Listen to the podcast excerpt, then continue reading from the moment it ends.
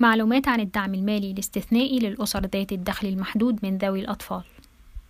قررت الحكومة اليابانية منح خمسين ألف ين عن كل طفل للأسر ذات الدخل المنخفض.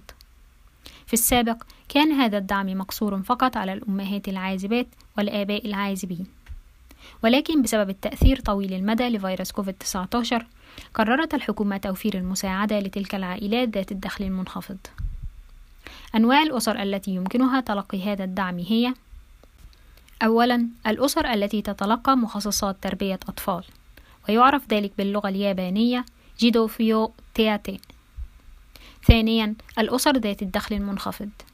ثالثاً، الأسر التي تعاني من انخفاض سريع في الدخل. قيمة الدعم هي خمسين ألف ين عن كل طفل.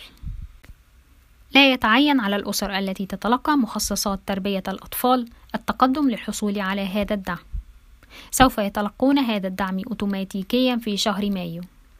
سيتم تحويل الأموال إلى نفس الحساب البنكي المخصص لتلقي دعم تربية الأطفال.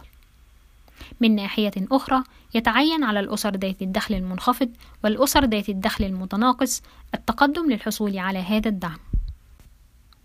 يجب عليهم التقدم بطلب إلى مكتب البلدية بالمنطقة التي يعيشون فيها. لم تعلن الحكومة بعد عن كيفية التقدم أو وقت الحصول على هذا الدعم. يسمى هذا الدعم بالدعم المالي الاستثنائي للأسر من ذوي الأطفال، ويسمى باللغة اليابانية Kusuda teisitai seikatsushien tokubitsukyufukin.